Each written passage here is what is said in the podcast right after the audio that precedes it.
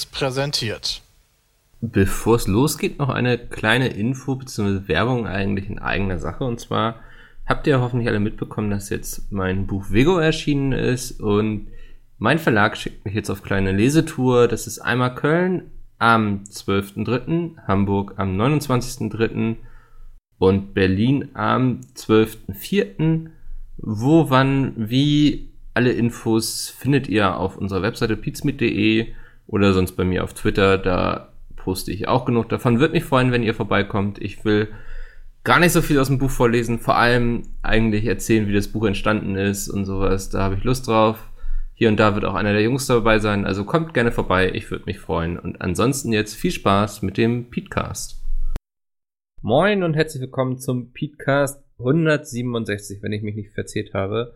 Heute wieder zu Gast die Geschäftsführung. Hallo Dennis und hallo Peter. Hallo, hallo. Mikkel. Wunderschön. Äh, nur zur Info, wir nehmen heute schon am Mittwoch auf. Wir werden natürlich wieder über Artikel 13 reden. Ich hoffe mal, dass sich bis Freitag nicht mehr so viel ändert, was gar nicht so eindeutig ist. Ne? Morgen wird ja darüber abgestimmt. Oder wird das jetzt noch abgestimmt? Peter, hast du da noch einen Durchblick? Also, angeblich soll der Antrag zurückgezogen werden, was bisher allerdings noch nicht passiert wird. Das äh, ist, das heißt, aktuell steht noch eine Abstimmung auf dem Plan. Ähm, aber es soll halt nicht dazu kommen, weil allein sich die S&D-Fraktion, also die eher sozialdemokratische äh, Euro europaweite Fraktion, äh, schon öffentlich dazu geäußert hat, dass sie dem nicht zustimmen wird. Okay, also gehen wir mal einfach davon aus, dass alles so bleibt, wie es ist. Einfach von irgendwas ausgehen würde ich nicht unbedingt, aber ich glaube, jetzt tatsächlich noch den U-Turn zu machen und tatsächlich vorzuziehen, äh, wäre zumindest gewagt, äh, weil sie ja gesehen haben, was passiert, wenn sie es überhaupt nur versuchen. Ja, ja, ich bin mal gespannt. Äh, heute bin ich noch in Hamburg. Heute ist mal auch endlich eine Demo hier.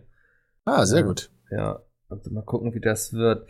Ähm, Peter, du meintest ja, du bleibst nicht bis zum Ende, deswegen würde ich jetzt einen Kommentar vorziehen, den nur du beantworten kannst.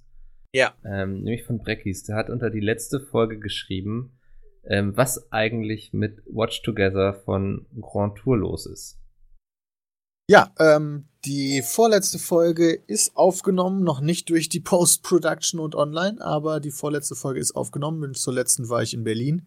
Aktuell ein bisschen viel unterwegs. Es ist ein äh, Passion-Projekt und kein nix, also nix, das überhaupt gar keine, wie sagt man, es hat keine Priorität. Ja. Es, es, dafür werde ich keine Aufnahmen ausfallen lassen oder irgendwelche Reisen oder sowas, sondern das kann ich wirklich nur machen, wenn ich auch Privatzeit habe mir die Folge anzugucken und da, die dann danach einzustellen. Und die Zeit ist leider aktuell gar nicht da. Also da muss man, wenn man es hören möchte, ein wenig Geduld mitbringen, leider. It is done when it's done oder so. Um es mit den Worten von Blizzard zu sagen, glaube ich. Ja, genau. Ja. Wunderbar, dann äh, schlagen wir jetzt mal wieder die Kurve zurück zu Artikel 13, denn ihr beide wart am letzten Wochenende zusammen demonstrieren. Ähm, ja, in ja. Berlin. Wie, wie war es? Weil es gibt ja sehr viel gemischtes Feedback im Netz drüber zu lesen. Halt schwer, war, finde ich. Also ich fand die, äh, ich fand es gut, dass die Leute auf die Straße gegangen sind, auch dass es ruhig blieb und so Geschichten.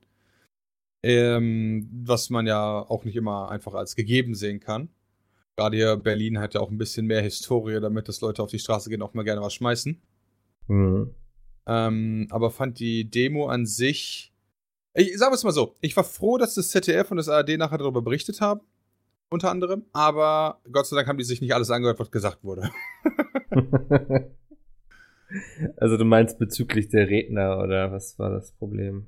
Ja, also ich fand halt, äh, unter anderem gab es Eigenwerbung, das finde ich gehört nicht auf eine Demo. Ähm, es gab halt teilweise, ja, wie nennt man das? Äh, ja, Populismus würde ich es halt nennen. Weißt ich würde, also ich möchte ja. natürlich, dass viele Menschen auf die, auf die Straße gehen und natürlich werden nicht alle Menschen gleich informiert darüber sein. Das ist auch in Ordnung, ja, weil du bist, nur weil du gegen etwas bist, bist du nicht zwangsläufig Rechtsanwalt und kennst alle Texte. Mhm. Aber ähm, daraus irgendwie so eine Art Hetze zu machen, kann halt schnell im Eifer des Gefechts passieren. Gerade wenn du da oben stehst und das Mikrofon in der Hand hast, weißt du, dann geht halt man schon mal von sachlichen Themen vielleicht weg, eher zu den äh, Sachen, die halt funktionieren, wie zum Beispiel äh, auf den Demos wird dann aufgeschrieben, nie mehr CDU. Was okay ist auf der einen Seite, aber ist halt auch irgendwie nur Populismus, finde ich, weil die CDU ist natürlich dafür, aber selbst da ja nicht jeder Einzelne, zumindest in den Vorabstimmungen. Also das Mhm. heißt, das wäre so ein bisschen so verallgemeinert, aber da kann man sagen, der Großteil ist dafür, also bin ich dagegen. Aber andere Parteien sind ja auch teilweise dafür. Ist ja nicht so, als wenn äh, das äh, im Europaparlament äh, Parlament durchgehen würde, nur mit den Stimmen der CDU und alle anderen sind dagegen, weißt du?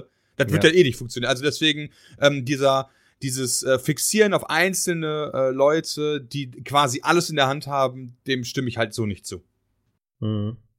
Peter, hast du Ich hatte das? Problem, ich Ja. hatte das Problem, dass ich nichts verstanden habe. Also die, die Technik vor Ort war nicht optimal. Äh, ich habe jetzt äh, auch mich unter die Masse quasi versucht zu mischen. Und äh, ja, das war am Anfang nicht leicht zu verstehen, aber gerade bei unserem ersten Zwischenstopp vom Justizministerium, direkt am Gendarmenmarkt, da war so eine etwas engere Straße, wo sich das dann halt ein bisschen gequetscht hat und äh, da konnte man dann, wenn man nicht direkt vor dem Wagen stand, überhaupt nichts mehr verstehen. Mhm. Ähm, ich bin ehrlich gesagt nicht, also ich bin da noch mitgelaufen bis zum Ende der Demo, also bis zum letzten Stand. Ähm, und die hat ein bisschen überzogen, deswegen bin ich früher gegangen, aber ich habe noch gehört beim Weggehen und hier Tanzverbot. da dachte ich mir, ja, vielleicht ist das doch der richtige Moment zu gehen. Nein, also ich habe dann nichts äh, großartig hören können, was gesagt wurde. Ich habe nur Feedback mitbekommen von Leuten, die es im Internet verfolgt haben und die meinten, da wären manchmal komische Sachen gesagt worden. ja. Und äh, das ist, diese Aussagen sind, finde ich, immer schwierig, weil einerseits kann es einfach sein, dass da Sachen gesagt wurden, die demjenigen im Internet nicht gefallen haben und die durchaus ihre Berechtigung auf so einer Demo haben. Das kann ich halt nicht unbedingt beurteilen, wenn ich sie selber nicht gehört habe. Aber es kann halt auch sein, dass da Dinge passiert sind, die natürlich so ein ganzes Movement in schlechtes Licht rücken und das wäre dann wiederum eher unpraktisch. Aber da habe ich, schle- da habe ich ein bisschen Probleme, meine eigene persönliche Meinung abzugeben, weil ich halt die Hälfte nicht verstanden habe. Was mir allerdings aufgefallen ist, ist halt bei den ganzen Leuten, die mitgelaufen sind, da habe ich immer mal wieder Gespräche gesucht und das habe ich auch schon mal auf Instagram geschrieben, aus welchen unterschiedlichen Bereichen die Leute alle kamen, war halt ziemlich faszinierend. Also auch vom politischen Spektrum. Also da gab es dann durchaus Leute, die offensichtlich sehr stark, sehr stark links sind. Andere Leute, äh, die das überhaupt nicht sind. Äh, und die trotzdem gemeinsam für diese eine Sache auf die Straße gegangen sind. Da sieht man halt, das ist nicht unbedingt so ein Ding von, so, ist das jetzt äh, sozial oder ist das jetzt konservativ oder sowas. Darum geht's überhaupt nicht. Es geht hier um etwas, das ist mehr so ein alt gegen jung Ding gefühlt oder digital verstehen und digital nicht verstehen Ding. Mhm. Ja, ich weiß gar nicht, ob das so ein alt gegen jung Thema ist. Das hatten wir ja auch schon mit Sturm. Ja, deswegen habe ich mich nochmal verbessert. Ah, okay, Nur ja. tendenziell ist es halt so, dass die jungen Menschen von sich aus schon digitales Interesse und Wissen mitbringen, weil sie es Mhm. einfach passiert durch Erwachsenwerden. Während sich äh, Leute, die schon lange erwachsen sind, ganz bewusst mit dem Thema auseinandersetzen müssen, um da Wissen aneignen zu können. Und ähm, da dann prozentual gesehen, glaube ich, das ein bisschen geringer ist. Deswegen kommt man so schnell zu diesem Jung versus Alt. Ja. ja, es sind ja natürlich auch so die Bilder, die man oft sieht. Also es sind ja überwiegend schon eher junge Menschen auch. Ähm, ja, ich habe das Gefühl, dass es extrem schwer ist. Das ist mir auch schon in Köln aufgefallen, wenn ich das die Livestreams verfolgt habe, vernünftige Redner zu finden. Und das fiel mir heute auch schon wieder auf, weil ich selbst wurde auch für Demo in Hamburg angefragt, ob ich nicht was sagen möchte. Und ich glaube, ich bin da einfach also nicht so der Richtige für, weil ich da gar nicht tief genug so im Thema dann stecke, letztendlich. Ähm, fehlen uns da so ein paar Leute, die man einfach auf die Bühne stellen kann, weil ich habe das Gefühl, zu sagen, du hast viel Reichweite, deswegen solltest du mal ins Mikro sprechen, ist vielleicht nicht immer die beste Lösung, oder? Da bin ich ganz bei dir. Das Problem ist ja, also ja, wir hätten auch auf die Bühne gehen können, Mhm. aber ich habe dann auch immer Sorge, was Falsches zu sagen. Außerdem äh, gefällt mir die Vorstellung, nicht auf einer Bühne zu stehen. Das sowieso schon mal nicht. Das mag ich nicht. Und Nur äh, wenn Leute dafür bezahlen, ne? Bei Natur. ja, selbst dann mag ich es nicht, wenn ich ehrlich bin. Ich bin nie der Typ dafür gewesen, Ja. sondern ja. Und dann da irgendwie auch noch so einen Vortrag über ein hochkomplexes Thema zu halten oder dann irgendwie anzufangen, die Menge anzustacheln mit, Spro äh, mit Chorgesängen oder irgendwie sowas. Da bin ich ganz, ganz, ganz, ganz, ganz weit außerhalb meiner Comfortzone.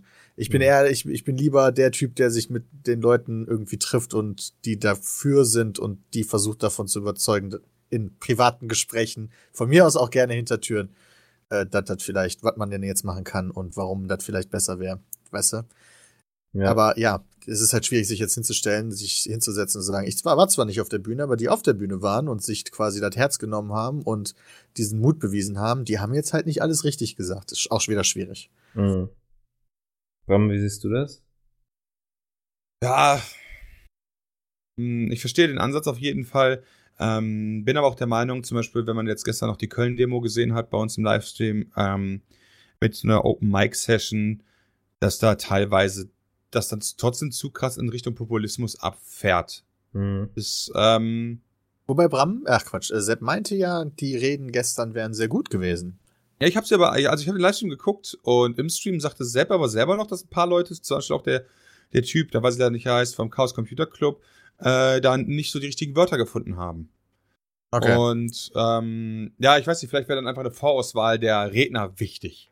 Ja. Ich meine, ich habe ja nichts dagegen, dass jemand wie Tanzverbot auf der Bühne steht und dafür Stimmung macht. Ich meine, er, bei ihm muss muss auch bewundern. Er stellt sich halt dahin, sagt, ich bin hier gekommen, um die Stimmung anzuheißen. Ich habe keine Ahnung von dem Thema, ja. Bin ich der Richtige dazu, was zu sagen? Und das finde ich gut. Mhm. Aber manche andere äh, sagen da halt relativ viel zu und ähm, da muss man zum Beispiel auch gerade Herrn Newstime nennen, der äh, finde ich mittlerweile so, äh, der sich viel dafür einsetzt, was ich gut finde, aber trotzdem teilweise in so einen eigenen Kreuzzug gegen die CDU äh, ab, abdriftet. Wobei ich jetzt nicht sage, dass man zwangsläufig die CDU wählen muss oder eben nicht, ja, das ist halt jedem persönlich überlassen, aber das ist halt nicht nur der eine. Ich meine, wir haben auch noch immerhin, äh, ich glaube, 18 andere Länder in der Europäischen Union, die dafür sind. Ähm, und äh, ein Koalitionsvertrag wird auch nicht nur von der CDU gebrochen. Ja. Ähm, deswegen finde ich so eine Pauschalisierung auf eine, auf eine Partei oder auf wenige Leute, die im Zweifel gar nichts damit zu tun haben, schwierig. Und äh, finde, da sollte man andere Wege gehen. Ganz hm. interessant. Äh, ich habe heute noch mit jemandem gesprochen, der schon lange Lobbyismus macht, äh, auch vor allen Dingen CDU-nah.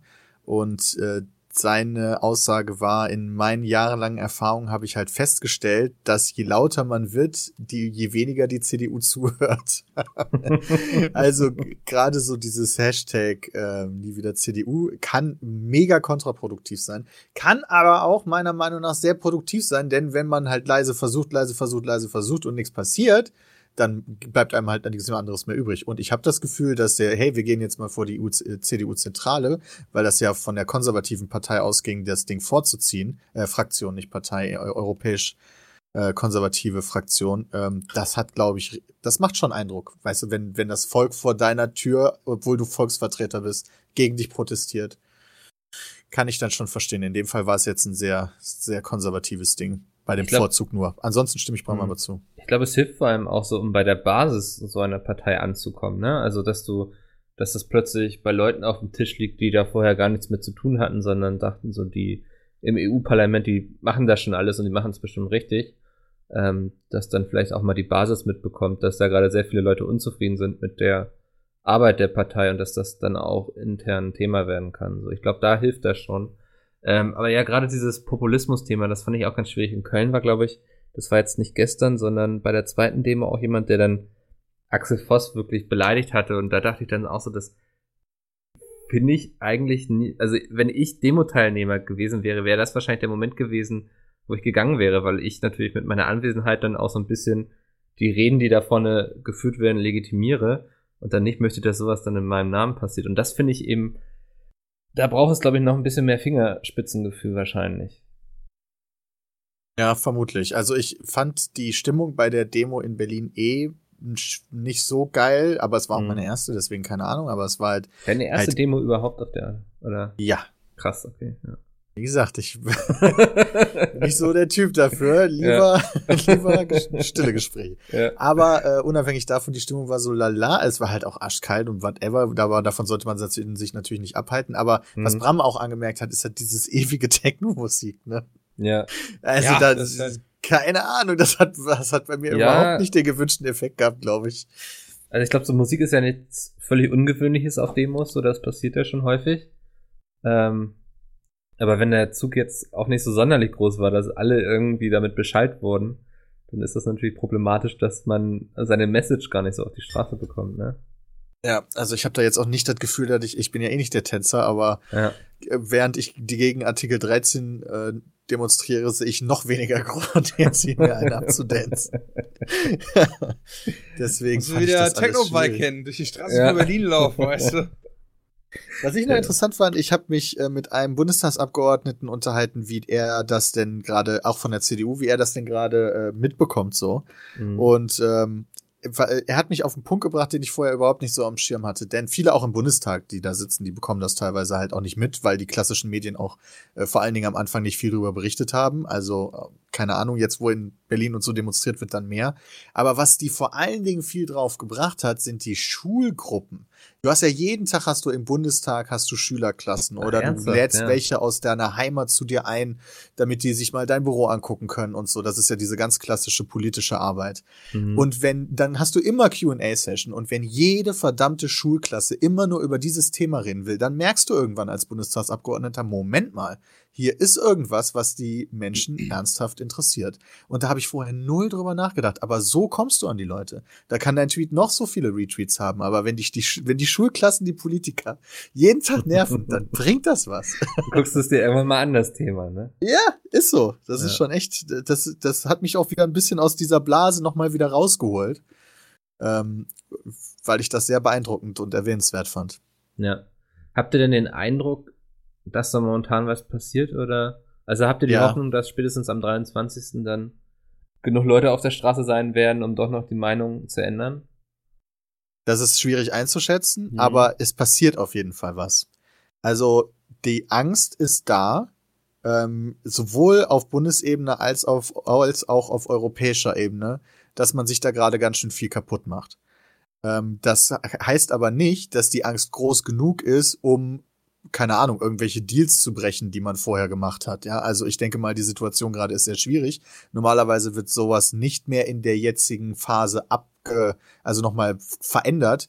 Keine Ahnung, wer da wem die Hand geschüttelt hat und was da wie gelaufen ist, aber du, du müsstest jetzt ja als Politiker, der vorher dafür gestimmt hat, müsstest du ja potenzielle Absprachen brechen, die du dafür getroffen hast, auch weiterhin dafür zu stimmen. Häufig ist das ja nicht so einfach, dass man einfach nach dem Bauch sagt, ja, hier bin ich dafür, da bin ich dagegen. Das sind alles recht komplexe Systeme mit, das tust du mir, das tue ich dir. Ja. Deswegen kann es natürlich sein, dass alle Demonstrationen nichts bringen. Das Ding ist halt durch. Das kann jetzt schon sein. Äh, aber man merkt trotzdem die Sorge und die Angst, die da langsam umgeht bei den Politikerinnen und Politikern. Hm.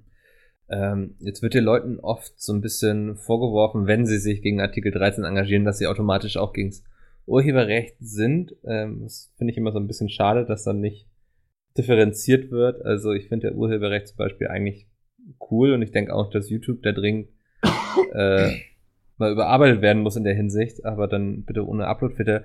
Habt ihr so eine Idee, und ich weiß, es ist jetzt eine sehr schwere Frage, weil ich die letzten Tage auch sehr viel drauf rumdenke, äh, fällt euch eine geile Lösung ein, wie man das Problem lösen könnte ohne Upload-Filter. Naja, ich finde Notice und Takedown eigentlich gar nicht schlecht in dem Bereich. Ja. Ähm, vielleicht sollte man dann aber statt halt äh, eine Institution zu gründen, die nachher für Beschwerden verantwortlich ist, äh, falls da doch irgendwie Verstöße kommen, weißt du, also es ist ja auch unter anderem geplant, dass es eine wie auch immer gehabte Behörde, Institution oder wie auch immer geben soll, bei der du ja deine Beschwerde logischerweise einreichen kannst, wenn du zu Unrecht geblockt wurdest. Mhm. Äh, das wird natürlich Geld kosten. Vielleicht sollte man das einfach nutzen für Leute, die den ganzen Tag halt im Internet surfen und halt äh, Urheberrechtsverstöße anprangern. Also von staatlicher Seite aus. Dann, aber auch wieder nach dem Notice- und Takedown-Prinzip. Ich bin kein Freund davon, das vorher rauszufiltern, weil dann bist du halt einfach an dem Punkt, ähm, wo ja, so ein bisschen Minority Report mäßig irgendwann. So stelle ich mir das in der Zukunft vor, ja. weißt du? Du hast halt mal drüber nachgedacht oder davon geträumt, einen umzubringen oder so, und auf einmal landest du im Knast. Mhm ähm, weil du das hypothetischerweise gemacht hast. Genauso finde ich das auch. So, dir wird halt quasi unterstellt erstmal, ähm, dass du kontrolliert werden musst, weil du das Urheberrecht brechen wirst. Ähm, und deswegen muss ich dich halt schon vorher kontrollieren. Das finde ich halt, finde ich halt so nicht gut. Deswegen ähm, Notice und Takedown erweitern wäre, glaube ich, eine Möglichkeit. Und ich sehe aber auch die Problematiken dahinter, ja, wenn halt Leute sagen, ja, wir haben keine besseren Vorschläge und so weiter. Das ist auch okay. Aber dann denke ich mir, wir sind die Europäische Union, ja normalerweise braucht alles immer relativ lange. Das hat jetzt schon zwei oder drei Jahre gedauert. Ja, dann dauert das halt noch zwei Jahre. Ja. Bis ja. halt eine gute Idee da ist. Besser halt nochmal drüber nachdenken, als jetzt Kacke zu verabschieden. Mhm. Ja, also ich bin auch immer auf das Thema Notice und Takedown eigentlich gekommen. Ähm, erscheint mir da auch die beste Lösung, auch wenn es momentan ja noch nicht ideal läuft, aber wenn man das ausbauen würde, ich glaube, da könnte man sich viel Ärger ersparen. Man kann auch die Zeiten reduzieren, wo Plattformen reagieren müssen beispielsweise. Ja. Ähm, man könnte rein theoretisch auch, also ich weiß nicht, wie das aktuell aussieht, aber ich weiß nicht, wie YouTube aktuell Informationen über den, ich sag jetzt mal, Straftäter weitergibt oder weitergeben muss. Mhm. Also wenn du halt irgendwas hochlädst, was urheberrechtlich geschützt ist, kann YouTube das zwar blocken, aber ist es dann dabei belassen oder wie können die das dann weitergeben, damit derjenige, dessen Arbeit gestohlen wurde, da weiter klagen kann oder was weiß ich? Also ich weiß nur, wie das ist, ähm, wenn man so einen ja, Strike bekommt. So dass da sieht man dann ja, wer hat den eingereicht. Ich glaube sogar die E-Mail-Adresse, an die du dich wenden kannst. Wenn ich jetzt als Rechteinhaber Content anprangere, bekomme ich dann auch gleich diese Infos von dem Account? Das weiß ich gar nicht. Ich glaube nicht. Wundern. Äh, ja, würde mich auch wundern, wenn du die einfach so bekommst. Ähm, ja, aber das ist halt einer der Gründe, warum ich halt verstehe, dass man da halt auch was dran ändern muss. Aber wenn es halt auch vor allem Leute um große Konzerne geht, dann frage ich mich zum Beispiel, warum man sowas einfügt, noch wie die Drei-Jahres-Regel. Mhm. Ja, ich meine, 5 Millionen äh, Unique User im Monat und äh, 10 Millionen Euro Umsatz äh, würde ja schon viele mittelständische Unternehmen erstmal rausnehmen. Ja. Und von mir aus sagst du es dann noch, okay, das wird halt nicht auf eine Einzelcompany gerechnet, sondern auf eine Konzernfamilie. Ja, so dass halt nicht irgendwie Google anfangen kann und gründet halt für jede Stadt eine eigene Company oder so, um da dran vorbeizukommen, so Geschichten. Mhm. Ähm, irgendwie, irgendwie so Geschichten. Aber ich finde halt, aktuell spielt man doch, gerade Facebook, ja, ähm, habe ich mich jetzt die Tage nochmal schlau gemacht, die ja super Lobbyismus für den Upload-Filter betreiben, also für Artikel 13 auch betreiben oder nicht nur generell für Artikel 13, sondern für die komplette Umsetzung. Die machen das ja nicht, wenn die nicht wüssten, okay, geil, was wir werden irgendwann dann aber äh, verlieren zwar Inhalte auf Facebook, aber auf der anderen Seite werden wir halt richtig dick abcashen, indem wir halt ein Modell anbieten, was die Leute bei uns kaufen müssen. Ja. Weil das, das, wird ja keine ja. Garage können. Nee, das ist ja irgendwie so ein bisschen das Absurde, finde ich, dass immer vorgeworfen wird, so dass die großen Digitalkonzerne da Lobbyismus gegen betreiben. Aber wenn man so drüber nachdenkt, so ja, sie müssten wahrscheinlich Abläufe ändern auf ihren Webseiten und so, wobei Facebook und YouTube ja nicht mit Upload-Filtern schon arbeiten, aber sie scannen ja schon, was hochgeladen wird. Also sie haben ja schon diese Algorithmen und sie sind ja nachher die einzigen, die sowas anbieten können. Also ich glaube nicht, dass wir bei Pizmeet sowas entwickeln werden. Ich glaube, die wenigsten werden es entwickeln. Ja. Also ich glaube aber, selbst wenn du das technisch entwickeln könntest, also ich sag mal, ein Algorithmus, der einen Abgleich macht, müsstest du ja zumindest die Connections aber auch zur industriellen Welt haben, ja. um halt die Datenbank des Abgleichs zu bekommen, weißt du? Ich meine, es ist der Unterschied, ob Facebook bei Warner Brothers anruft und sagt, hey, wir haben unseren Upload-Filter, schickt uns mal bitte alle Sachen, damit wir die einspielen können, oder ob, keine Ahnung, ich da anrufe. Ja, und mhm. sagt er, ey, ne, könnt ihr mal bitte mal in allen möglichen Qualitätssachen, äh, die ihr habt, eure Filme schicken, damit ich die in meine Datenbank einspielen kann für den Abgleich. und so baust du dann deine DVD-Datenbank aus. Ja. Also genau, ganz heimlich. ja, aber ähm, kommen wir mal zum anderen Thema, was gar nicht so weit weg ist und was vielleicht auch ähm, ja, eine Behörde in der Hinsicht oder so finanzieren könnte, nämlich das fand ich jetzt sehr interessant. Frankreich möchte eine Digitalsteuer einführen für Internetkonzerne, um Google, Facebook und Co. zur Kasse zu bitten. Ähm, ich, Dennis, ich glaube, wir hatten schon mal hier im Podcast drüber geredet, oder? Dass wir sowas voll, voll gut fänden. Äh, ja, äh, wobei da ging es, glaube ich, um Britannien und dass da keine, ähm, keine Grenze geschlagen wurde zu äh, kleinen Unternehmen oder der oder der Tageszeitung und so weiter. Ich weiß jetzt nicht, wie Frankreich es durchsetzen möchte. Ähm, Frankreich möchte, warte mal, lass mich noch mal kurz den Text überfliegen. Ähm, eine Steuer 3% der erwirtschafteten Digitalumsätze ertragen. Und sie haben sich auch überlegt, damit Google nicht davonkommt, ähm, wo stand das hier? Ähm, laut Lemaire soll diese Unternehmen betreffen, die für die Vermittlung zwischen Kunden und Kommission, ähm, ja, ich weiß nicht, sie planen auf jeden Fall diese Umgehung zu verhindern, dass die Unternehmen auch Steuern zahlen. Ähm, aber es soll eben, wie gesagt, auf Digitalumsätze erfolgen. Das sind alle Infos, Ja, auch schweres ja. Thema, definitiv. Also klar wäre ich auch dafür, dass halt solche Unternehmen äh, mehr Stand haben. Wenn du überlegst, Amazon hat letztes Jahr irgendwie 160 Millionen Dollar äh, zurückbekommen oder 180 Millionen Dollar zurückbekommen an Steuern, mhm. ja, das kann ja irgendwie nicht sein. Also, ja. weil ähm, ich kann mir nicht vorstellen, dass Amazon halt einfach Verlust gefahren hat und dementsprechend äh, berechtigt wäre, Steuern zurückzubekommen, sondern die haben einfach durch gute Tricks dafür gesorgt, dass deren Gewinn, man kann mal ganz kurz gucken, Amazon Gewinn, äh, wie viel die da haben. Amazons Rekordgewinn. 2,5 Milliarden US-Dollar. Mhm. Ja, und dann keine Steuern, kann ja irgendwie nicht sein. Ja. Nur durch Tricksereien. Also du willst jetzt im Grunde darauf hinaus zu sagen, es wäre sinnvoll, die Leute erstmal vernünftig zur Kasse zu bitten und sich dann Gedanken über eine weitere Steuer zu machen, oder? Ja, und das kann ja. von mir aus auch über so eine Steuer laufen. Damit habe ich ja auch Ja. keine Anders, Probleme. anders funktioniert's ja nicht, weil also die Leute versuchen es ja anders, aber es gibt ja immer die Schlupflöcher. Aber du könntest natürlich rein theoretisch einfach sagen, yo, also vielleicht gibt's da auch wieder Schlupflöcher, aber man könnte es Mhm. halt auch über den Weg machen. Ich finde das ehrlich gesagt nicht so schlecht. Also ich bin da aber jetzt auch nicht so gut drin. Ja. Äh, Nee, äh, generell bin ich da auch für. Ich bin halt nur der Meinung, dass halt, ähm, wenn eine Bäckerei oder so, äh, wie ein Beispiel jetzt von GameStar oder ähm, irgendein äh, kleines Unternehmen oder so, oder der, ich sag mal, der typische Mittelstand, ja, der eigentlich auch schon einen Großteil Steuern zahlt, die ja meistens nicht die, nicht die Ressourcen haben, um irgendwie 600 Steuerberater zu bestellen, ja, die nichts anderes machen, außer Geld durch die Welt zu schieben, damit das halt alles funktioniert. Ja? So wie die wir. Unternehmen. die so halt wie wir. richtig viel Steuer zahlen. Genau, Ja, ist halt so, wir zahlen halt Ja. unendlich viel Steuern. Lach Genau. nicht. Ja, so, ich finde, solche Unternehmen sollten da weniger betroffen werden, also nicht zusätzlich äh, betroffen werden. Und ich finde, äh, im Zweifel sollte man auch einfach Gesetze mal verabschieden, die einfach Einzelunternehmen äh, Ja. treffen, ja. So, dann, die, dann gibt's halt die Amazon, Facebook, Netflix, Google-Steuer oder nimm Apple noch dazu, Microsoft und wie sie auch alle heißen. Dann, ja, das ist aber unfair nur denen gegenüber.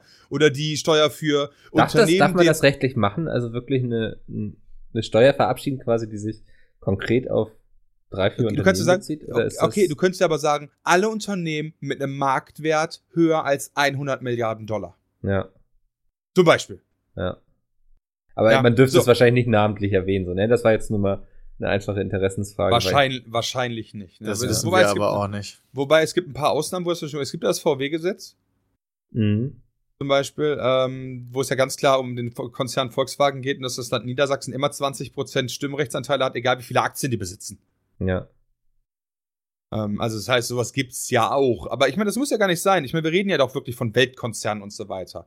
Und ähm, ich frage mich ja, warum man nicht solche Begrenzungen da mal reinsetzt. So an dem Stichtag, der muss der Aktienkurs, ich meine, die sind alle Aktien gelistet oder der, der Wert der Company halt eine gewisse Grenze überschreiten und danach fällst du halt unter die Extrasteuer. Mhm. Ja, wäre auf jeden Fall mal eine gute Lösung, glaube ich, irgendwie, um auch da Geld reinzuholen, um dann vielleicht sowas wie eine Behörde zu finanzieren. Ähm, ja. Aber Ja, ich finde halt die ganze Bevölkerung oder auch so ein Spruch von Axel Voss, dass die Meinungsfreiheit darunter leiden könnte in, in wenigen Fällen. ja. Finde ich halt nicht cool. Ich finde dafür, dass das Value, ja, ich meine, das steht immerhin, äh, das, ne, ist, das ist Grundgesetz. Also ich Ja. meine, vieles steht im Grundgesetz, aber das ist auch weit vorne im Grundgesetz, Meinungsfreiheit. Und ich finde halt, äh, naja, da haben sich unsere Urväter dann hoffentlich auch irgendwas bei gedacht, ne, dass es halt wichtig ist, Sachen zu sagen oder zu denken. Und mir geht's wirklich nicht darum, dass irgendeiner, der einen Film kopiert oder Musik kopiert oder so weiter, damit durchkommt. Sondern meine Angst ist wirklich nur, hey, ich mache etwas eigenes, einen Text oder so, und die Datenbank schlägt fehl oder interpretiert falsch oder interpretiert gar nicht oder oder oder. Und ganz ehrlich, guck dir das doch das Google Content System an, äh, YouTube, ja. Mhm. Ich würde sagen, das ist wahrscheinlich das aktuell Beste der Welt. Und trotzdem schlägt es doch 100 Mal am Tag oder in einer Sekunde falsch an. Ja. Ja, ähm, was hat er letztens gesagt?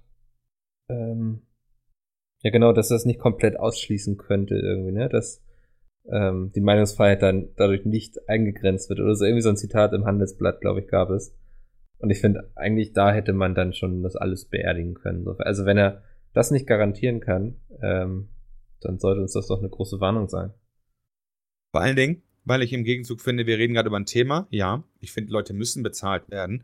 Aber die, Ja. die bezahlt werden, denen geht es ja auch allen nicht schlecht. Ich sehe auch ein, dass die Leute etwas mehr Geld haben möchten oder die GEMA mehr Kohle haben möchte. Ja, ich verstehe deren Prinzip. Mhm. Aber es ist ja nicht so, als wenn die alle gerade am Hungertuch nagen und wir über etwas reden, was unbedingt geändert werden muss, weil ansonsten gehen wir alle den Bach runter. Also deswegen verstehe ich halt diese Eile dahinter nicht und dieses ständige Terren. Aber auf der anderen Seite weiß ich auch nicht, wie Peter schon sagte, welche Hände da geschüttelt worden sind im Zweifel, wa? Ja. Ja, ich bin ja durch das Buch jetzt, was ich geschrieben habe, übrigens gibt es zu kaufen jetzt, ähm, bin ich ja so auf Twitter so ein bisschen in so eine Autorenbubble reingeraten und die, ich habe jetzt auch noch keinen Autor kennengelernt, der gesagt, geil, Artikel 13, sondern eher, dass die alle so sind, das wird ihre Arbeit nur verkomplizieren und schwerer machen. Also auch dieses Ding, es gab auch so ein Zitat von Voss, wo ich so dachte, was ist denn jetzt los von wegen, dass sie damit endlich Rechtssicherheit für den User schaffen, so. Ähm, es ist doch, also bisher ganz logisch, wenn ich etwas hochlade, was ich nicht hochladen darf, dann bin ich dafür auch der Gearschte. Und jetzt lade ich Sachen hoch, die ich nicht hochladen darf und dann bin nicht nur ich sehr gearscht, sondern auch noch die Plattform. Also ich sehe gar nicht den Mehrwert im Grunde für die Gesellschaft da drin. Naja.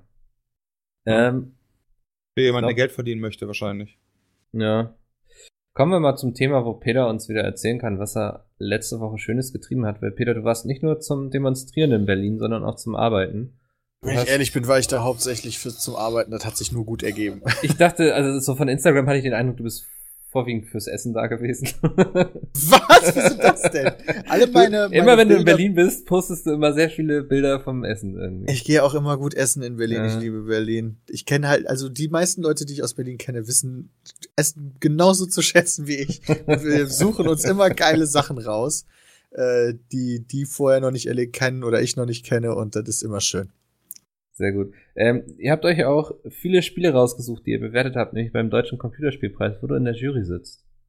Korrekt. Ähm, da kann ich jetzt natürlich nicht unendlich viel drüber reden, aber wir haben am Freitag vergangenen äh, in einer äh, sieben, achtstündigen äh, Jury-Sitzung im Bundeskanzleramt die diesjährigen äh, Preisträger für den Deutschen Computerspielpreis bestimmt.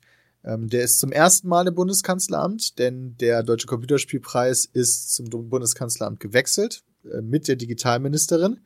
Nenne ich sie jetzt einfach mal, äh, Dorothee Bär, die aber nicht da war.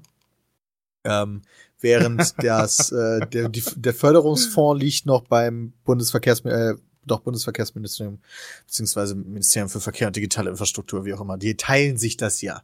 Denn der DCP gilt als einer der wichtigsten Stützpfeiler in der deutschen Förderung von Videospielen. Weil da halt ein Preisgeld bei ist.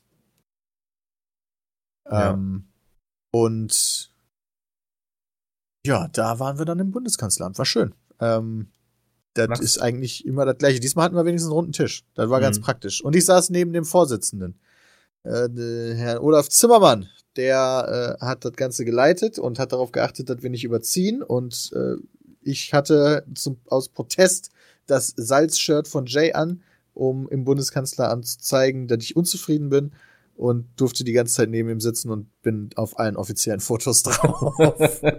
Alle mit so vernünftigen Klamotten und ich so. Hast du noch unseren Merch beworben, sehr schön. Äh, gibt es irgendwelche Skandale, auf die wir uns einstellen müssen? Oder Da hatte ich überhaupt nichts zu sagen. Ah, schade. Lieber Ja. Mikkel, in keinster Weise. Äh, aber es waren gute Diskussionen dabei. ja, wie läuft denn das ab? Habt ihr alle die Spiele gespielt und so, über die ihr dann redet? Oder es gibt glaube ich ist noch so, nicht dass man Fachjuries, ne? Oder Ja, ich weiß gar nicht, wie viel ich zu diesem ganzen Prozess sagen darf, aber wir bekommen im Vorfeld, also es gibt Fachjuries, mhm. äh, bestehend aus jeweils vier Leuten, die einem gewissen Preis zugeteilt sind. Und die gehen alle Einreichungen zu diesem Preis durch. Du kannst nur diesen Preis gewinnen, wenn du als Firma dein Spiel für diesen Preis eingereicht hast. Ja. Sonst geht das nicht. Das hat in der Vergangenheit schon, zu Problemen geführt. Denn beispielsweise hat PUBG nie einen Preis für bestes internationales Spiel bekommen, äh, bestes internationales Multiplayer-Spiel. Ähm, weil nur die Xbox-Version eingereicht wurde. Und die wollte niemand prämieren.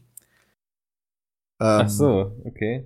äh, Weißt du, also das ist halt ein Problem. Du Ja. musst es eingereicht haben. Dadurch können manchmal Sachen, äh, naja, etwas unter dem Radar laufen, beziehungsweise nicht die Preise bekommen, von denen man eigentlich gerechnet hat. Aber wie auch immer, die Fachjurys müssen dann halt den ganzen Kram durchgehen, die, alle Nominierungen. Ähm, und müssen sich dann dazu entscheiden, welche drei Spiele sie gerne noch mit in die Hauptjury-Sitzung nehmen würden. Und müssen dann von einem der drei oder sollten auch noch eine Empfehlung aussprechen, so nach dem Motto, die drei Spiele halten wir für die besten für diesen Preis, äh, für diese Kategorie. Und das von den drei halten wir noch mit am besten. Mhm. Und äh, wenn das dann alle Fachjurys gemacht haben, darf aus jeder Fachjury zwei Leute dürfen dann noch mit in die Zu- Hauptjury-Sitzung, plus dann noch so ein bisschen Prominenz und Politik und dumme YouTuber wie ich, die in den Fachjurys nicht sitzen, aber in den Hauptjurys sitzen. Für die Fotos. Ach, Genau. Ja. Ja, da war auch eine, äh, dieses Jahr hatten wir einmal die Colin Fernandes beispielsweise. Die, ist nett, ne? Ich Keine Ahnung, so- ich habe mich achso, nicht mit ihr unterhalten. Ich habe sie so ein bisschen kennengelernt bei dem YouTube Goldene Kamera Awards. Ich glaube, so hießen sie letztes Jahr. Da saß sie nämlich auch in der Jury und dann, ich glaube, die macht viel sowas. Also, wird sie dafür bezahlt oder nutzt sie das einfach für Publicity oder? Das so Normalerweise bisschen werden äh, Jurymitglieder nicht bezahlt. Ja, wäre komisch eigentlich. Aber fand ich Also- ganz spannend, ja. Du hast halt jedes Jahr da immer irgendjemanden mindestens. Also ich neben mir saß auch die die äh, die Künstlerin, nee, nicht Künstlerin, Schauspielerin von ja, Sakura Sacrifice. Wie heißt denn das Spiel nochmal? Damn ah, it. ja. Ähm, du meinst, dass um Depressionen und sowas ging? Ja, wieso sag ich Sakura Sacrifice? Das ist nicht richtig. Damn it. Ja, aber genau das. Wie heißt denn das Ähm, nochmal? Von Team Ninja. Warte mal. Team Ninja, ja. Ich weiß, was du meinst. Ähm, Fuck me, ey. Das kann doch jetzt nicht wahr sein. ist es nicht gewesen. Sicher, dass es Team Ninja war? Ja, war es eigentlich, oder? Es war eigentlich Team Ninja, aber ich sehe es gerade auch nicht in der Auflistung. Nee, wer war denn das dann? Äh, wir müssen das, tut mir leid, wir müssen das jetzt erst herausfinden, welches Spiel das war. Ähm, das war mit dieser Frau und sie ist auch auf dem Cover drauf. Ja. Ähm, Ach, ich weiß es jetzt nicht. Das kann doch nicht wahr sein. Crisis. Dennis, ähm, du hast es bestimmt schon gegoogelt. Ich habe keine Ahnung. Ähm, so, biggest Indie Surprises. Nee, jetzt bin ich hier bei Film gelandet. Das mir Doch nicht weiter. Team Ninja, war es doch jemand anders? Wieso sag ich denn Team Ninja? Ja, das war aber auch so ein Team, was, warte mal, nee, Indie Games. Games. Für die Leute wahrscheinlich zu Hause schon sitzen und irgendwie Ja, das nervt mich auch immer. Kriegen, so, weil ihr Volltrottel, es ist XY. Äh, Ja, drauf geschissen, Mikkel, das, das riecht mich immer auf, wenn Leute das im Podcast machen. Dann kommen wir jetzt leid, halt aber ich, ja, okay, du erzählst weiter und ich google mal nebenbei. Ähm, Ja, auf jeden Fall saß die neben mir. Ich glaube, die hieß Jürgens mit Nachnamen, die Schauspielerin. Die war Mhm. sehr nett. Ähm, und ja, solche Leute waren dann halt da. Und das, dann wird halt bei der Jury-Sitzung wird dann halt von den Fachjurys, von den zwei, die dann jeweils in den Hellblade. da sind. Hellblade, genau, meine Fresse. Wie ist denn der Alter. Untertitel nochmal? ähm, Senua Sacrifice. ja, Ah! siehst du, jetzt können wir alle wieder. Und es ist Ninja. Theory und nicht Team Ninja. so nah dran. Oh Mann, das ist jetzt echt, da haben ganz viele Leute Ja. Kopf über hier, Hände Also, über Kopf. oh Gott, was ist da passiert? Ja. oh Mann. Äh, auf jeden Fall werden dann die Spiele vorgestellt. Und die heißt übrigens Melanie Jürgens. Und äh, dann wird halt diskutiert Hm. ähm, oder abgestimmt. Manchmal kann es halt auch sein, dass halt die Fachjurys das vorstellen. Die Fachjury sagt, jo, die zwei Spiele sind ganz cool, aber eigentlich hat das Spiel für uns das easy gewonnen. Und dann haben die so gut argumentiert, dass dann jeder sagt, jupp, machen wir so. Ähm, die Leute, um die Spiele zu bewerten, die nicht in der eigenen Fachjury-Kategorie sind oder wenn man Hauptjurymitglied ist, so wie ich, äh, kann man die Spiele vorher anspielen äh, in der, bei der Stiftung Digitale Spielekultur. Einen Tag vorher haben die da immer so einen Timeslot, wo Sichterinnen und Sichter vor Ort sind, um einem die Spiele zu zeigen, falls man selber nicht spielen kann äh, oder möchte. Und äh, halt Spielstationen, falls man selber spielen möchte. Also da sind ja auch immer Mobile Games und so dabei. Die haben dann da Laptops, die haben da äh, iPads und so weiter, dass du das alles ausprobieren kannst, wenn du möchtest. War ich auch. Dieses Jahr und letztes Jahr. Sind, waren leider nicht viele andere. Aber Mhm. die haben sich, die anderen haben sich das bestimmt alles schon vorher digital runtergeladen, weil das geht teilweise auch. Okay. Ähm, dann, dann wie vieltes Mal die CP war das jetzt eigentlich? Du bist doch schon seit ein paar Jahren dabei, oder? Äh, ich hatte zwischendurch eine Pause, Ah. aber ich war jetzt schon bestimmt drei oder vier Mal dabei, ja. Und siehst du so eine qualitative Entwicklung irgendwie, weil man muss dazu sagen, der DCB bekommt auch immer recht viel Flack jedes Jahr aus der Branche, so bezüglich der Nominierung und des Ablaufes. Ähm, ich glaube, der Ganz ehrlich, der DCP wird nicht viel geiler, wenn die Spiele nicht geiler werden.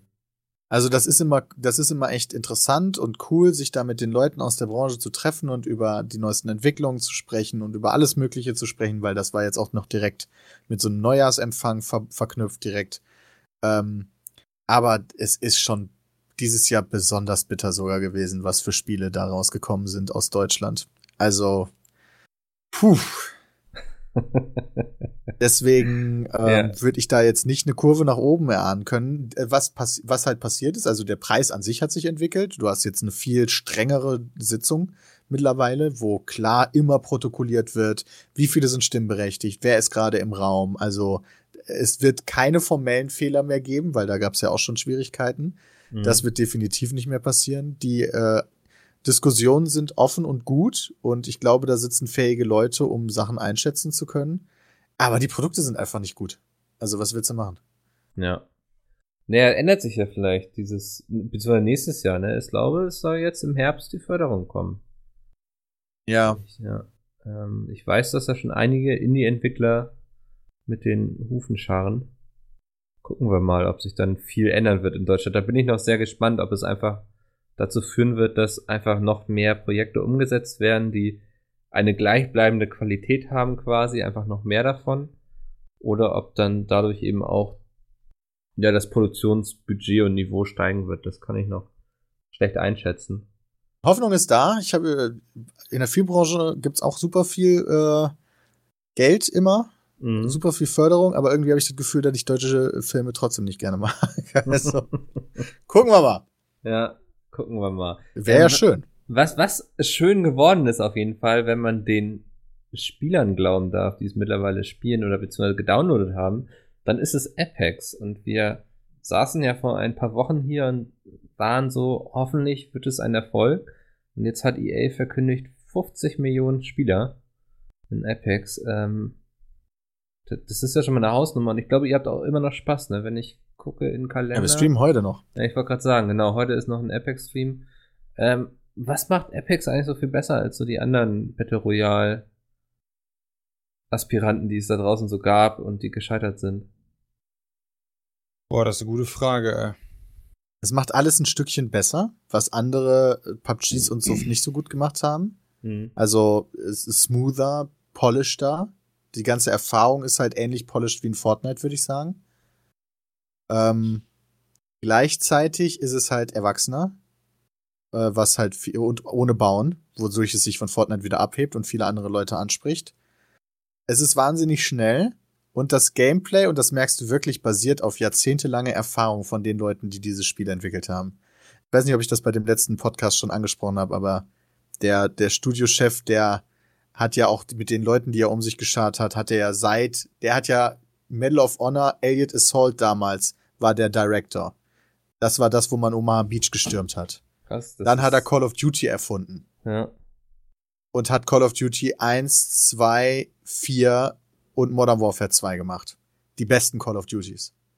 Dann hat er Titanfall 1 und 2 gemacht. Titanfall 1, äh, schwierig. Titanfall 2, eine der genialsten Singleplayer-Kampagnen shootermäßig und feelingstechnisch. All diese Erfahrung, die du dann gesammelt hast mit was fühlt sich gut an beim Spielen, das Movement im Spiel ist der Wahnsinn. Das ja. konntest du, das hat sich gefühlt alles jetzt hier nochmal zusammengeführt zu Apex Legends. Äh, das Spiel fühlt sich einfach genial an. Ich, also ich glaube nicht ja. mal, dass die Legenden so relevant waren jetzt in dem, in dem Erfolg. Also natürlich ist das perfekt. Die Legenden haben dann auch noch diesen Zusatzfaktor. Leute machen dann Artworks darüber und es, du kannst dann noch eine Lore hinzufügen und all den Scheiß. Aber ich glaube, die Legenden sind gar nicht so relevant bei dem Game. Aber vielleicht vertue ich mich da auch. Ja, wäre jetzt auch so mein Eindruck. Also ich habe es jetzt auch schon ein bisschen angespielt, nicht sehr erfolgreich.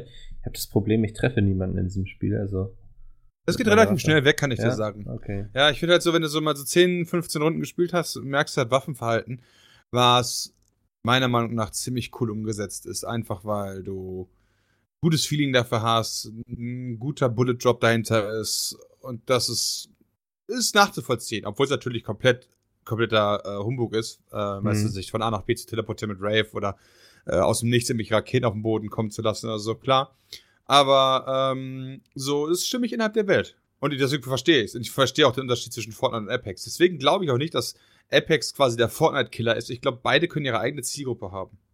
Glaube ja. Einzige, das, das Einzige, was mir aufgefallen ist, seitdem es Apex gibt, ist Fortnite auf, äh, auch gerade auf Twitch auch etwas gesunken, weil natürlich sind ein paar Leute, die haben vielleicht Fortnite gespielt, aber eigentlich finden die Apex doch besser äh, rübergewandert. Das wird hundertprozentig passiert sein. Aber seitdem ist LOL fast immer, wenn kein Turnier ist, auf Platz 1.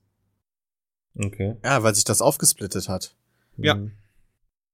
Interesting. Aber diesen, diesen Split gab's bei, äh, ich habe gerade nochmal reingeguckt, gerade ist Fortnite wieder äh, vorne. Du hast League of Legends 138.000, Fortnite 100.000, Apex 90.000. Krass. Ja, so langsam muss auch mal wieder was passieren so. bei Apex, ne? Da habe ich das Gefühl, dass man jetzt Müsste jetzt aber im März auch, oder? Das ist, war doch auf diesem Ist angekündigt, ja. Ja, wobei ursprünglich hieß es ja mal 1. März. Es hieß, ganz am Anfang hieß äh, Ende März. Ah, okay, Also- cool. Äh, interessant. Ich hatte, ich hatte äh, nur gelesen ähm, auf Twitter und ich glaube auf GameStar oder GamePro, bin mir nicht ganz sicher. Ähm, halt zwei neue Legenden, 1. März soll die Season starten.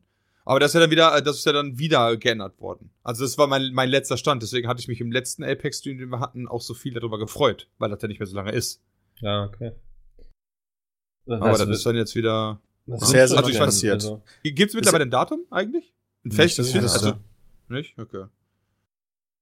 Ähm, äh, es gab ja bisher eine neue Waffe. Das ist so an Content hinzugefügt worden, seitdem das Spiel gelauncht ist. Gut, das Spiel ist noch nicht so lange her, dass das gelauncht ist, aber die Leute sind mittlerweile so unfassbar verwöhnt, weil Mhm. das, das Live-Team, heißt es, glaube ich, von Fortnite, ja da unfassbare Arbeit leistet.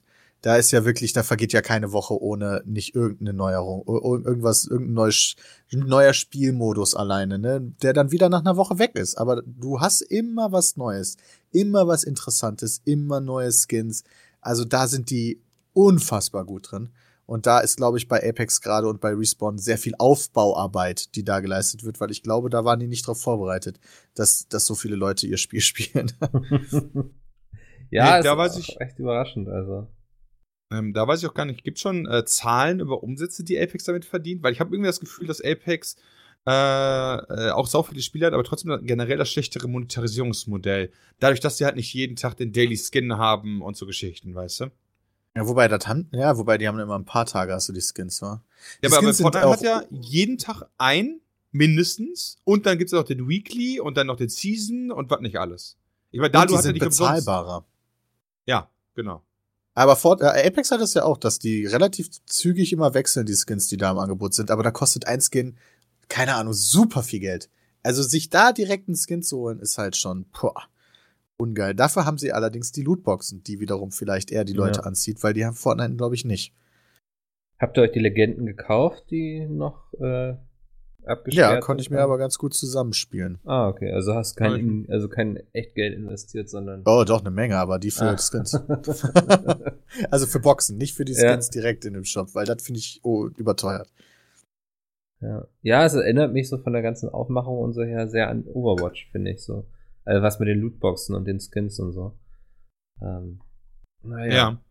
Ich verstehe, ich verstehe diesen Vergleich. Ich finde es auch. Es ist ein bisschen Overwatch mit drin, definitiv. Auch gerade mit der Ulti, die man ziehen kann und so Geschichten. Ja. Das ist schon nicht schlecht gemacht, definitiv. Aber ich finde halt, und äh, ich mochte es damals ja immer sehr, ich war, glaube ich, der größte Titanfall 1 Fan von uns, Titanfall 1 Fan von uns. Ähm, ich finde, dieses Feeling haben sie halt grandios rübergebracht. Und es spielt auch offiziell im selben Universum. Also Hm. Ja, stimmt. Haben wir ja die Lore-Geschichte dazu durchgelesen. Und, äh, und haben auch äh, äh, wirklich sehr sch schön anzusehen, gibt eine Stunde Dokumentation oder vielleicht dauert die auch nur 40 Minuten, also auf jeden Fall relativ lange, äh, über, über den, äh, so, so Making-of, sag ich mal so ein bisschen, weißt du, wie Apex gemacht ist und dann warum da keine Titans drin sind und auch über den allerersten Prototyp, wo die einfach äh, Titanfall 2 genommen haben, so eine Arena drum geklatscht und mal geguckt haben, wie das funktioniert und so Geschichten. Und wie es ja dann Geil, das muss ich mir mal reinziehen, das klingt super interessant. Wo gibt's das? Das, äh, das weiß ich nicht mehr. Das müsste ich tatsächlich raussuchen. Das ist doch schon ein bisschen länger her. Weil da ist nämlich dann noch der Chef von Apex, der, der Chefentwickler, ich weiß nicht, wie er heißt, der spricht den Kommentar dazu. Also den sieht man noch zwischendurch so im Bild, weil er erzählt dann so, ja, wir waren dann halt da und haben dann äh, hier die Arena gebaut und am Anfang gab es halt diesen Prototypen äh, mit Titanfall 2 und äh, wir wollten unbedingt eigentlich die ganze Zeit, diese, und er erzählt dann auch super lange, dass er unbedingt die Titanen im Spiel halten wollte, aber er es balance-technisch einfach nie geschafft hat, ähm, um die dann halt auch gleichzeitig dementsprechend stark aussehen zu lassen. Weißt du, immer Ja. dieser Kampf äh, Titan gegen Pilot äh, gegen dich und äh, zum Beispiel Pathfinders, ähm, ähm, hier Speer mit der, mit dem, mit dem, verdammt, wie, mit diesem Seil. Verdammt, wie hieß das nochmal? Die Seile? Ich hab's Meinst du die äh, Greifhaken oder was? Äh, nee, Pathfinder kann auch ein Seil von A nach B schmeißen, oder? Ach, wo man drüber als Ja. Ulti. Äh, wo man sich Ja. dann dran lang. Äh, Slip Roads? Ne, wie heißt das in Game? Slip- Äh, ist ja auch egal jetzt eigentlich? Ja, ist ja auch egal. Ist ja Ja. wurscht, wie es in Ja. Game heißt. Auf jeden Fall, Ja. dass solche Fähigkeiten äh, eins zu eins aus Titanfall, äh, nicht eins zu eins, aber sehr stark von Titanfall 2 äh, von den Pilots äh, inspiriert worden sind. Zum Beispiel auch der, der Gürtel der Figuren beim Absprung ähm, nur an dem Gürtel halt äh, den Schub gibt, weißt du, und nicht irgendwie am Rücken oder so, sondern du hast ja die, Mhm. Diesen kleinen, ich sag mal, Gürtel an und so. Das ist halt wie die Pilots aus Titanfall, die halt immer bei diesem Double Jump auch diese Gürtel hatten nur, die das denen gegeben hat. Es sind natürlich so Sachen und eigentlich auch äh, komplett irrelevant für selber zocken, wenn man ganz ehrlich ist. Aber war einfach mal interessant, das zu sehen. Aber ich weiß tatsächlich gerade nicht mehr, wo. Ich meine, ich bin über GameStar hingekommen. Okay, aber war YouTube oder wenn man da sucht, dann findet man auch. Ich weiß es Ja, tatsächlich Text. leider gar nicht. Ich kann aber mal nebenbei kurz gucken, ob ich das nochmal schnell finde. Hm. Bin mega spannend. Äh, ich gucke mal eben, okay, da finde ich jetzt nichts. Naja, mh, wir haben noch ein Thema, was ich gestern, wo ich drüber gestolpert war. Die DAK hat eine Studie gemacht und demnach sind 465.000 der 12- bis 17-Jährigen sogenannte Risikogamer, also ähm, sie haben das Problem, dass sie wohl in eine Sucht abstürzen könnten. Ähm, da wurden dann Jugendliche nach so Dingen gefragt, wie sie denken sehr oft an ja, Videospiele oder nutzen das auch, um Probleme zu vergessen und so. Und da war ich so ein bisschen so, ich glaube, hätte man mich damals so, weiß nicht, mit 14 oder so befragt, ähm, ich glaube, ich wäre auch Risikogamer gewesen. Wie schätzt ihr euch da ein? Also glaubt ihr, wenn euer 14-jähriges Ich befragt worden wäre, ähm, hätte man vermutet, dass es eine Computerspielsucht mal geben könnte? Da müsste ich jetzt genauer wissen, was gefragt wurde. ähm, guck mal eben, ob ich das hier im Artikel finde. Weil das, ich, ich fra Ja. frage mich dann halt auch, wie obvious die Fragen sind. Weißt du, wenn die jetzt sowas fragen wie, nutzt du Videospiele, um aus deinem schrecklichen sozialen Umfeld zu entfliehen? Dann denke ich mir ja, schon, es war, okay. warte, also was, Dann ja. nee, was ich, was ich noch weiß, war eben, wie gesagt, einmal von wegen, ähm, dass sie zum Beispiel während der Schule viel über Videospiele so nachdenken, ähm, was sie Okay. da machen wollen und sowas und eben auch um, also sie spielen lieber, statt sich mit Problemen zu beschäftigen, wie schlechte Noten in der Schule oder ähm, ich, also ich finde das immer so schwierig mit den Ja, Studien, weil das sind ja oft auch so selbsterfüllende Prophezeiungen. Ähm, aber ja. Wer spielt denn nicht lieber, als sich mit sowas zu beschäftigen? Klar spiele ich lieber, als mich mit Problemen zu beschäftigen. Ich, beschäftige mich natürlich trotzdem mit den Problemen, weil musst du halt. Aber Mhm. wenn ich die Auswahl hätte, würde ich mich halt lieber fürs Spielen entscheiden. Ja. Klar spiele ich lieber. Ja, also wie gesagt, ich finde das immer so, so schwierig, weil ich glaube, jeder Jugendliche neigt wahrscheinlich dazu, so viel zu spielen. Jeder, der Gaming-affin ist. Ähm, ja, dass man sowas wahrscheinlich attestieren könnte. Also ich glaube, bei mir hätte man auch ohne Probleme Gründe finden können. Finde Ähm, aber, ja. also jetzt mal so fies in den Raum geworfen, ist Mhm. durchaus schon so, dass die Spieleindustrie besser geworden ist, herauszufinden, wie man Leute süchtig machen kann. ja, das, Ähm, Das ist jetzt ein auch, harter ja. Vorwurf, aber ich glaube, es ist wirklich so. Also Welche Firma sitzt nochmal in Hamburg, die Handygames macht? Heißt die Big Point? gibt eine Äh, Big, Big Point. Point gibt es hier, es gibt InnoGames, Good Games, ähm, Okay, dann weiß ich jetzt nicht, welche von denen. Auf jeden Fall ähm, habe ich da auch vor kurzem noch ein Video gesehen über die Psychologin, die da arbeitet. Die Ja. gesagt hat, wie die Mechaniken und so weiter entwickelt werden. Das war ganz spannend, das ist auch irgendwie so ein 5-Minuten-Video oder so.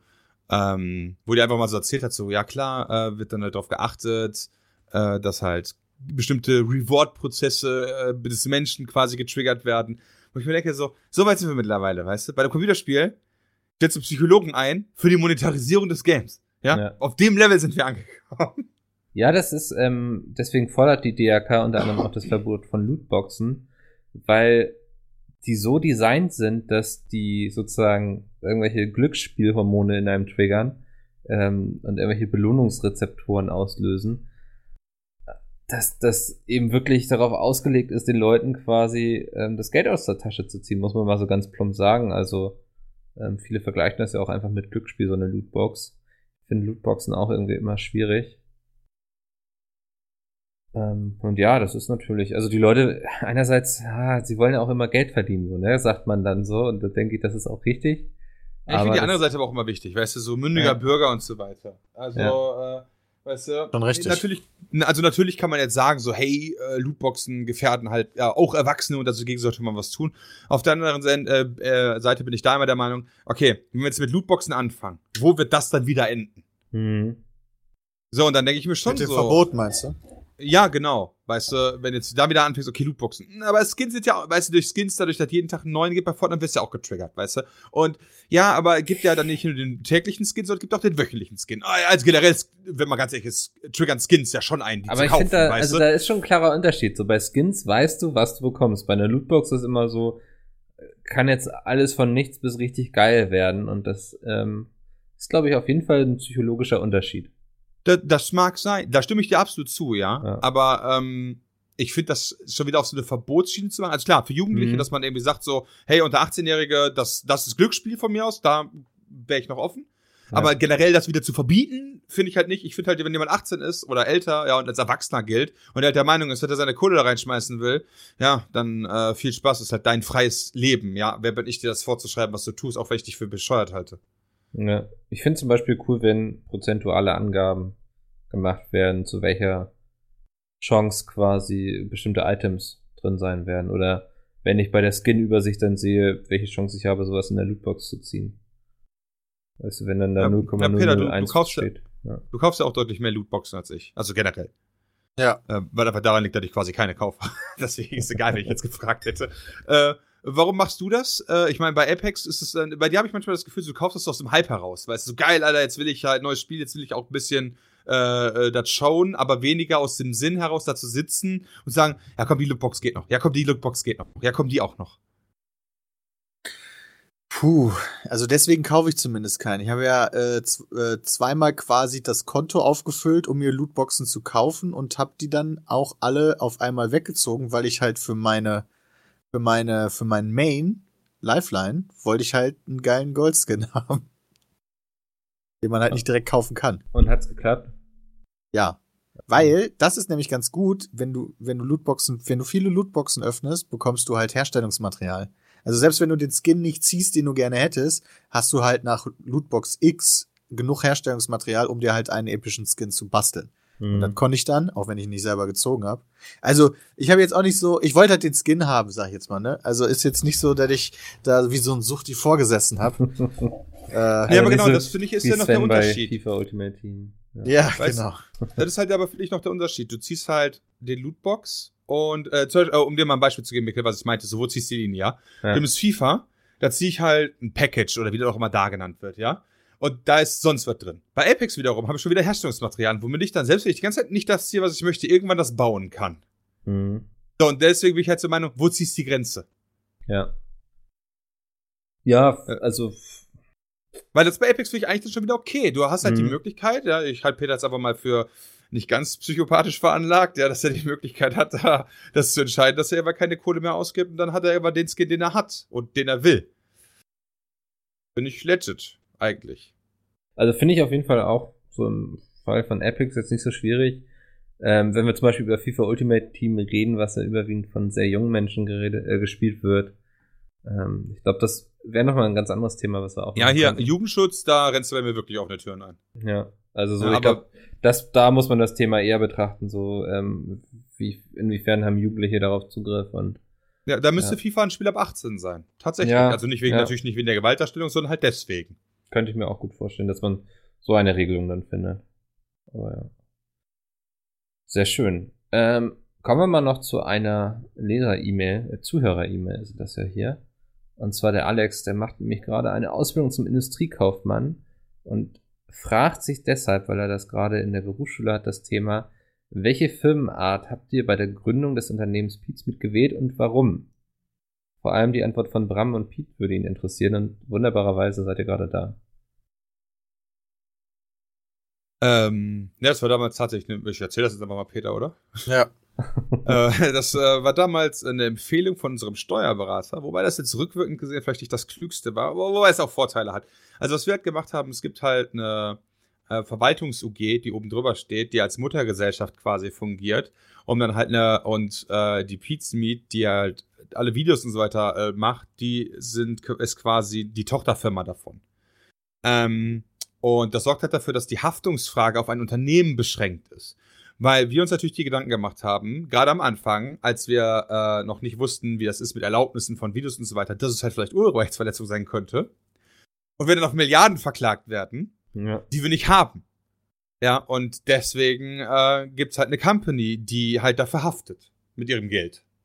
Und aber nicht das, äh, nicht das Private, das hat das übliche GmbH-Phänomen, äh, was man halt sieht. Hm, ja, also, also GmbH wäre auch teuer gewesen. Äh, und man hatte damals, um die ganzen Limiteds äh, aus England anzugreifen, in Deutschland die UGs eingeführt. Im Endeffekt funktionieren die wie eine GmbH, nur dass du das, äh, diese 25.000, was war's, Stammkapital, die du da einzahlen musst bei einer GmbH, kannst du halt dir über die Jahre zusammensammeln mhm. und dann zu einer GmbH umwandeln. Äh, und deswegen haben wir uns für die UG entschieden. Wunderbar. Ich hoffe, das beantwortet die Frage von Alex. Werden wir irgendwann nochmal eine GmbH? Ja, wir machen leider kein Geld. Also ah, deswegen verdammt. können wir leider nicht eine GmbH können, können, wir, können wir nichts ansammeln, ja. Aber ja. Ähm, es gibt halt nicht mehr den krassen Vorteil, ähm, also pass auf, es, äh, du hast nämlich die Sache so, wenn du halt dein Eigenkapital äh, in der Theorie angesammelt hast durch jahrelange Gewinne, mhm dann kannst du halt irgendwann noch zum Amtsgericht gehen und sagen, du möchtest das halt umändern, aber du wirst halt eh steuerlich wie eine GmbH behandelt. Also hast du halt selbst gar keinen Vorteil mehr, außer den Namen zu verkürzen. Aber ganz ja. ehrlich, Pizza mit und Coca G ist mittlerweile ja auch schon in der Community quasi. oder? Ja, haftungsbeschränkt, ja. Ist ja auch mittlerweile schon in der Community so ein Ding, was viele kennen und das jetzt in der Pizza mit GmbH wandelt. Ich weiß auch nicht, ob das noch so. Also, man ja. hängt auch ein bisschen am Namen irgendwie. Ein bisschen nostalgisch. Na gut, perfekt. Ja, das war's für diese Woche. Wenn ihr Fragen habt, peatcast.peatsmit.de. Ähm, wenn ihr beide auch nichts mehr habt, dann mache ich jetzt einfach den Sack Nur Liebe. dicht. Nur Liebe. Die teilen wir uns für hinterher auf, würde ich sagen. Äh, vielen okay. Dank euch beiden. Peter, Danke dir, Micke. Ähm, und dann bis zum nächsten Mal. Bis dahin, ciao. Tschüss. Tschüss.